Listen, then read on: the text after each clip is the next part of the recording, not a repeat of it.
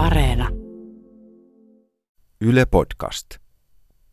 Tämän podcast-sarjan lähtökohtana ovat omat henkilökohtaiset kokemukseni dokumenttielokuvan Kuka oli Felix Kersten tekoprosessista 90-luvun lopussa.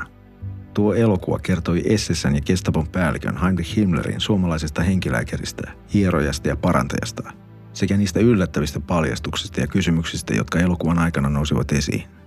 Yksi syy tämän sarjan tekemiselle nyt 20 vuotta myöhemmin on, että halusin vielä kerran lähteä etsimään vastauksia noihin avoimiksi jääneisiin kysymyksiin. Osa 12. Januskasvoinen hahmo.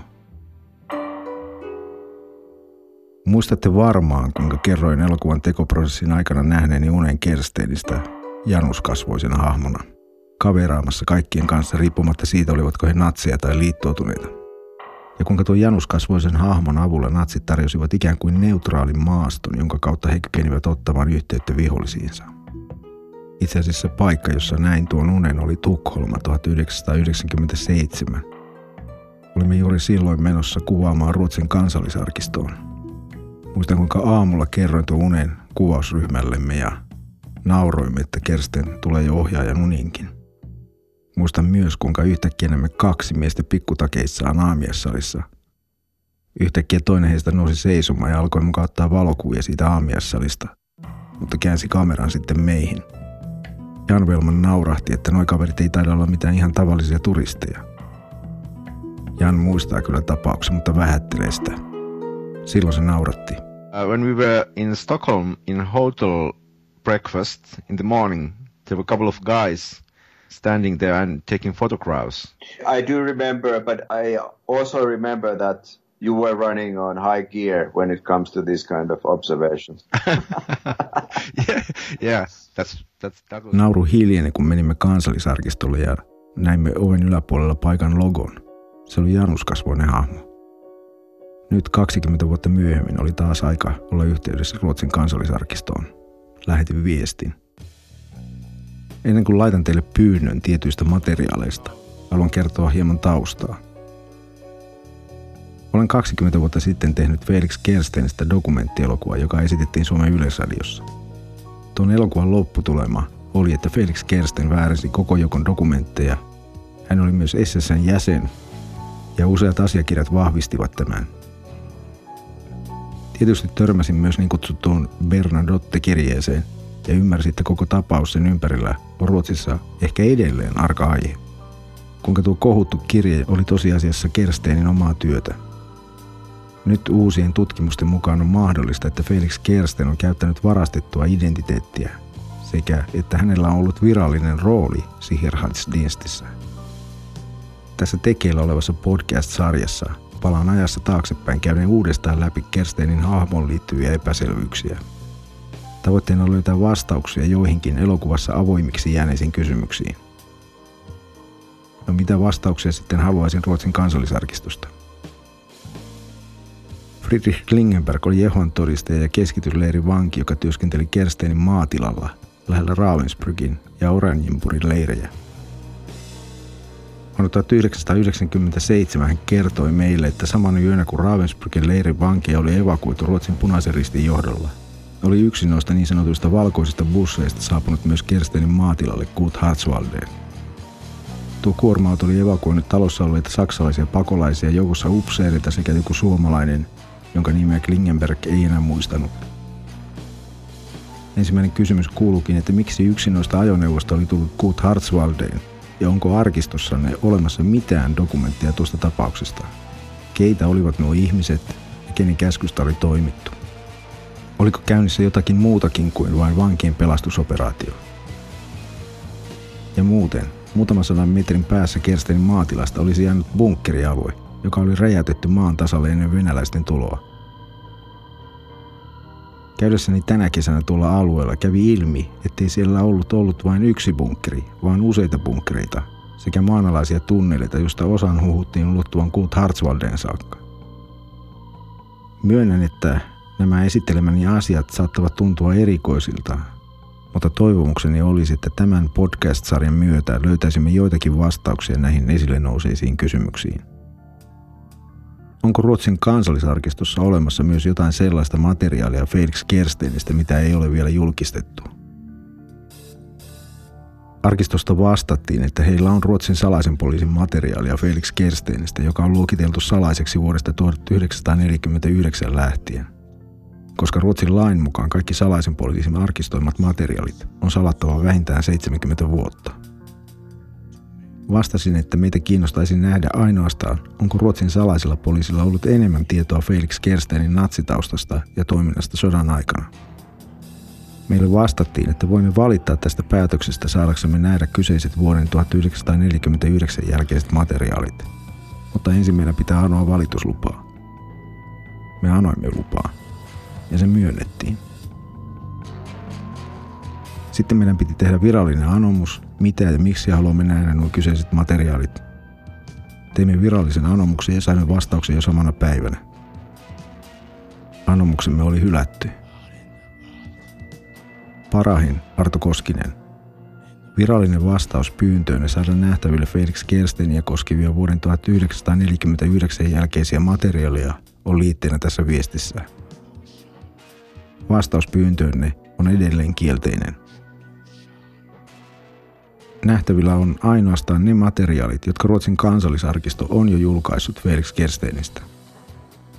Kieltämättä tässä kohtaa tuli tunne, että koko tämä kuvio oli ollut eräänlainen muodollinen vitsi. Prosessi, joka tuli käydä virallisesti läpi, jotta saadaan asia kirjoihin ja kansioihin. Asiahoitavien henkilöiden palvelu oli kyllä ystävällistä, mutta muodollista, mikä on luonnollisesti ymmärrettävää. Kysymyksessähän on kansallisarkisto – Hauska yksityiskohta oli, että keskittämän hakuprosessiin satuin tapaamaan muutaman ruotsalaisen elokuvan erään konferenssin yhteydessä. Hotelli aamiaisella kerroin turhautumisestani hakuprosessiin heidän kansallisarkistonsa kanssa. Ja tietysti joudun juurta jaksain kertomaan heille, että mistä oikein oli kysymys.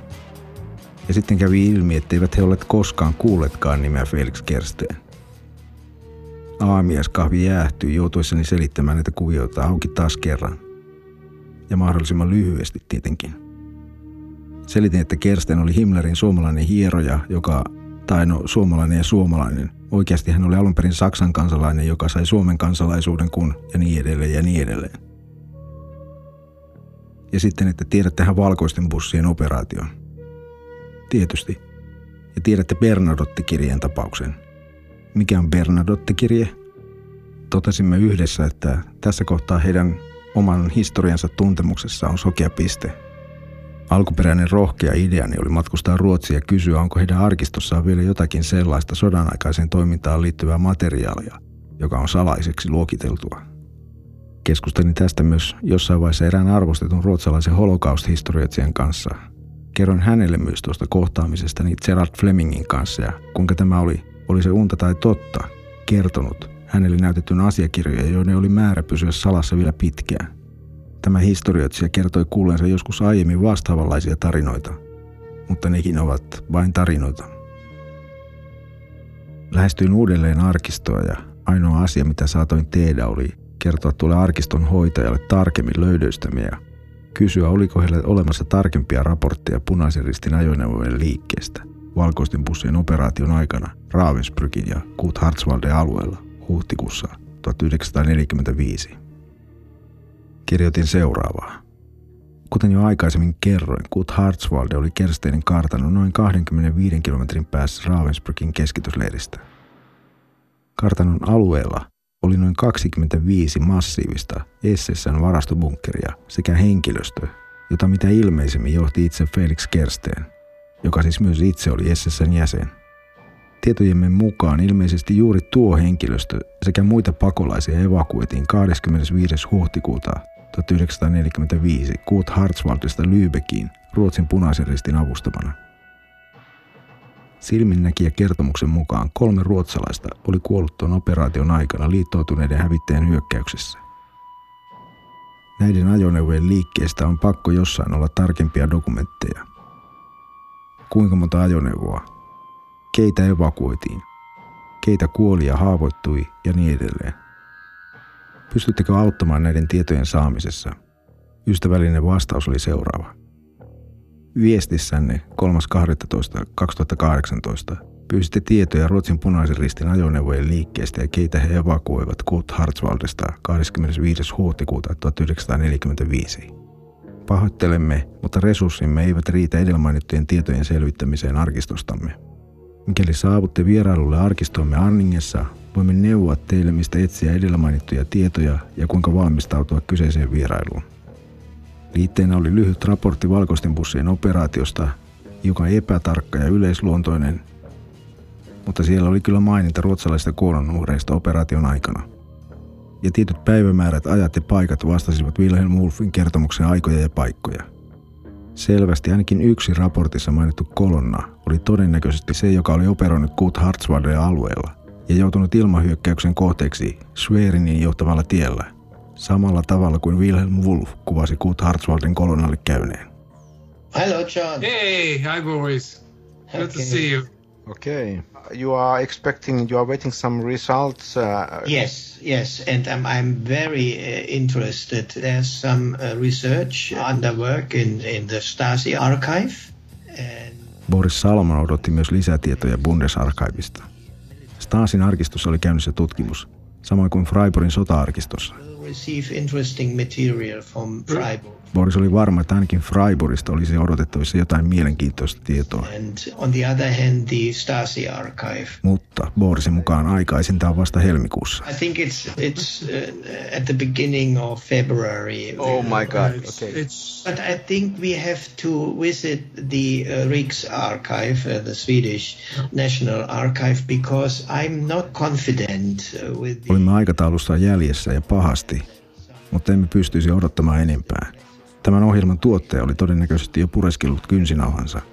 Borisin mielestä Ruotsin kansallisarkistossa tulisi joka tapauksessa käydä. There were buses from the Swedish Red Cross which arrived at Hartswalde and they took with them personnel of Hartswalde Yeah. and obviously people from the SS, yes? It very much looks so. Mutta tapahtumista oli nyt jo yli 70 vuotta. Olisiko aika jo kypsä? They spent the night in the forest and divided the column in two the next day. Yes. The other column could have been the one which went to the Good Hartswald. Yeah. And then a light fighter plane attacked the Yeah. Group on the Swearing Road. Mm. And the, this one, which was using the Swearing Road, is the same which Wilhelm Wolf is describing in his. Uh, Kesteeni SS-jäsenyys ja yhteydet natsiupseereihin vielä sodan jälkeenkin olivat jo pitkään olleet historioitsijoiden tiedossa. Kuitenkaan kukaan ei ollut koskaan tutkinut aikaisemmin tarkemmin Kersten ja Kurt Hartswalden roolia. Kun rautaesirippu romahti, Itä-Euroopan puolella ollut Kurt Hartswalde oli täysin jo unohdettu. Suurin keskustelu aiheen ympäriltä oli jo laantunut. Ketään ei enää kiinnostanut. Ja meidät oli tähän tilanteeseen johdattanut kysymys siitä, että oliko Felix Kersten oikeasti toinen henkilö, Felix Huberti. Ja tähän kysymykseen emme olleet saaneet vastausta. Ja jälleen kerran edessämme oli vain lisää arvoituksia Kersten ympärillä. Felix Kersten oli hakenut Ruotsin kansalaisuutta tammikuussa 1945, mutta hän oli saanut vastauksen vasta seitsemän vuotta myöhemmin. Ja tuo vastaus oli ollut kielteinen. Me tiedämme tänään, että tuossa tilanteessa Kersten oli kaivannut esiin surullisen tunnetuksi tulleen Bernadotte-kirjeen. Kaikille oli jo tuolloin selvää, että kirja on todennäköisesti väärinnös, minkä Gerard Fleming vahvisti 70-luvulla. Parlamentin jäsenen James Dixonin kysyessä Kersten oli sanonut, että kirja oli väärinnös vain puoliksi, että se oli kopio alkuperäisestä, vaikka se oli kirjoitettu hänen omalla kirjoituskoneellaan, todennäköisesti Elisabeth Lybenin toimesta. Joka tapauksessa nyt Kersten vaati kansalaisuutensa uudelleen käsittelyä ja sen lisäksi vielä korkea kunniamerkkiä ansiostaan. Ja vaikka tuo kirja oli väärennys, ja vaikka tuota tilannetta olisi voinut kutsua jopa kiristykseksi, ei mennyt kauaakaan, kun Kersten sai vaatimansa Ruotsin kansalaisuuden. Tarkkaan ottaen seuraavana vuonna. Miksi ihmeessä? Oliko hänellä hihassaan lisää kortteja? Hey Ardo, met Jos vandaan. hi. I read a book about one of the biggest NSB National Socialist women in the Netherlands. Uh, Julia op de Noord came from Jos Verlaanilla oli lisää kerrottavaa lukemastaan kirjasta aristokraattinaisesta ja Oxford-ryhmästä. the Oxford group. Yes. And the Oxford Group is a group of Christian people Julia Opten North oli ollut Hollannin kansallissosialistisen puolueen jäsen sekä 30-luvun alussa mukana myös Hollannin Oxford-liikkeessä. Oxford-liike oli kristillinen liike, joka oli alun perin lähtöisin Amerikasta, mutta joka levisi myöhemmin myös Eurooppaan. Siitä tuli erittäin suosittu Euroopan valtaa pitävien keskuudessa. From the anthroposophy, theosophy, the New Age. And the interesting thing in the Netherlands is that the royal family was very attracted to that Oxford group. Sen hyvänä ajatuksena taustalla oli saada aikaan maailmanlaajuinen henkinen mullistus ihmiskunnan keskuudessa, joka lopulta johtaisi rauhaan koko maailmassa. active in that group. And in the end, it appeared that Felix Kersten was part of that group also. And not only Felix Kersten, but in the beginning of the 30s, Heinrich Himmler also. Yes. I've talked to the author of this book. Hollannin kuningaspere oli mukana Oxford-ryhmässä, mutta myös Hollannin kansallissosialistit olivat kiinnostuneet tuosta liikkeestä. Julia Opden North, Felix Kersten sekä Heinrich Himmler olivat myös mukana tuossa ryhmässä. what I was very interested in is are there connections between woman Julia Opten-North, Heinrich Himmler, and Felix Kersten? And he called me back yesterday that he found evidence that this connection was, until after the war, still alive and uh, very close. That explains to me how... Ja Kerstenin mukanaolo kyseisessä liikkeessä selittäisi täydellisesti, kuinka Kersten niin nopeasti löysi oman paikkansa korkea-arvoisen eurooppalaisen sosieteen, aristokraattien ja teollisuusjohtajien joukossaan.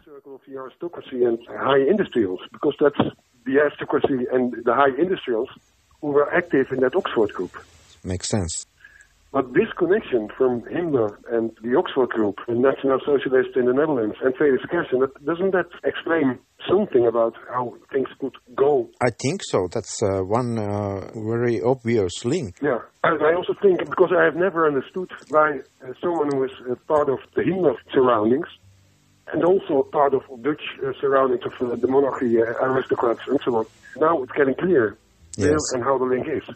But did you ask anything about? You were telling also about uh, the kind of. An, Kersten kateissa olevasta henkilökohtaisesta arkistosta kirjailija oli aloittanut selvityksen. There is one witness, he spoke. One of the people who was very involved with Himmler and with Julia Optennoord and Felix Kersten explains that Himmler burned his personal archives, okay. uh, that Julia Optennoord burned their, her personal archives also. Erään silminnäkijän mukaan Kersten Himmler sekä Julia Opten North olivat tiiviissä yhteydessä keskenään. Tämän silminnäkijän mukaan Himmler ja Julia olivat polttaneet omat arkistonsa, mutta oli olemassa pelko, ettei Kersten ollut polttanut omaansa. Yes. But they were afraid that Kirsten didn't do it. Yes. There has been a, a circle of Irish women who were in favor, of course, of uh, the National Socialists Taustalla oli uskomaton kertomus. SS babies. There were single women Osa Hollannin kansallissosialistisen liikkeen naimattomista naisista oli kirjailijan mukaan osallistunut natsien rodunjalostusohjelmaan, jossa vapaaehtoisia naimattomia naisia saatettiin raskaaksi jonkun korkea-arvoisen SS-upseerin myötävaikutuksella. Julia Opten North oli kuulemma ollut yksi noista ohjelmaan osallistuneista naimattomista naisista ja synnyttänyt tällaisen SS-vauvan. SS child. And apparently the father of that child was uh, Heinrich Himmler. Oho. Yeah. jonka isä oli lisäksi ollut itse Heinrich Himmler. Verlaan oli tarkistanut kirjailijan taustat ja häntä voi pitää sisällön puolesta luotettavana, By the, you know, the National Institute for War Inquiry. että sellaista. Yes. So there is no doubt that what he writes down is 99% correct. Kaksi vuosikymmentä sitten elokuvani nimeksi tuli Kuka oli Felix Kersten. Näyttää siltä, että tuo kysymys on edelleen valo vastausta.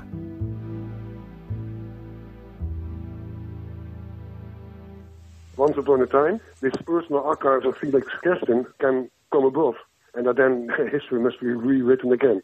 Kun Felix Kerstenin henkilökohtainen arkisto jonain päivänä tulee julkisuuteen, on taas aika kirjoittaa historiaa uudelleen. 2,000 young men from 23 nations to conquer the world for God and Dr. Frank Buckman's Oxford Group. Some people call the Oxford Group a new religion. Others, less tolerant, call it just a pleasant way of spending the bank holiday weekend. But so much interest and enthusiasm is being aroused by this new movement that we are presenting these pictures of the group's Birmingham house party, as it's called.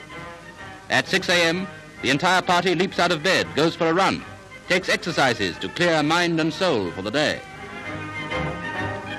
At 7 a.m. comes breakfast, and plenty of it. For good food means health, and health is one of the basic rules of the Oxford Group. Then there's marching and parading, with every member of the party organized into youth brigades. But the main business of the day takes place in the British Industries Fair Hall, where the 2,000 groupers sit on mats on the floor and listen to speeches. Mostly they are middle-class youths, clerks, college boys and workers who have found their careers inadequate without the Oxford Group. The main thing they learn is the importance of God control in daily life. But as this is also coronation year, some of the time is spent in drawing up a loyal address to their Majesties the King and Queen. And with the leader carrying the address in front of a panoply of waving flags, comes the march to the post office to post it.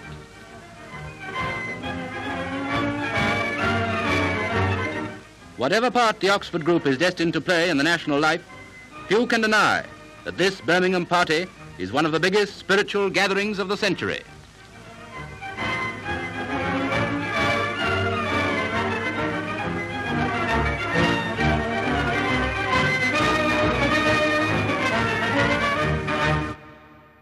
Sarjan on äänittänyt Arto Koskinen ja Ville Välimäki, ohjannut ja leikannut Arto Koskinen ja myös käsikirjoittanut yhdessä John Bernsteinin kanssa. Äänisuunnittelun ja musiikin on tehnyt Kimmo Vänttinen sekä miksannut Kimmo Vänttinen ja Juuso Heikkilä.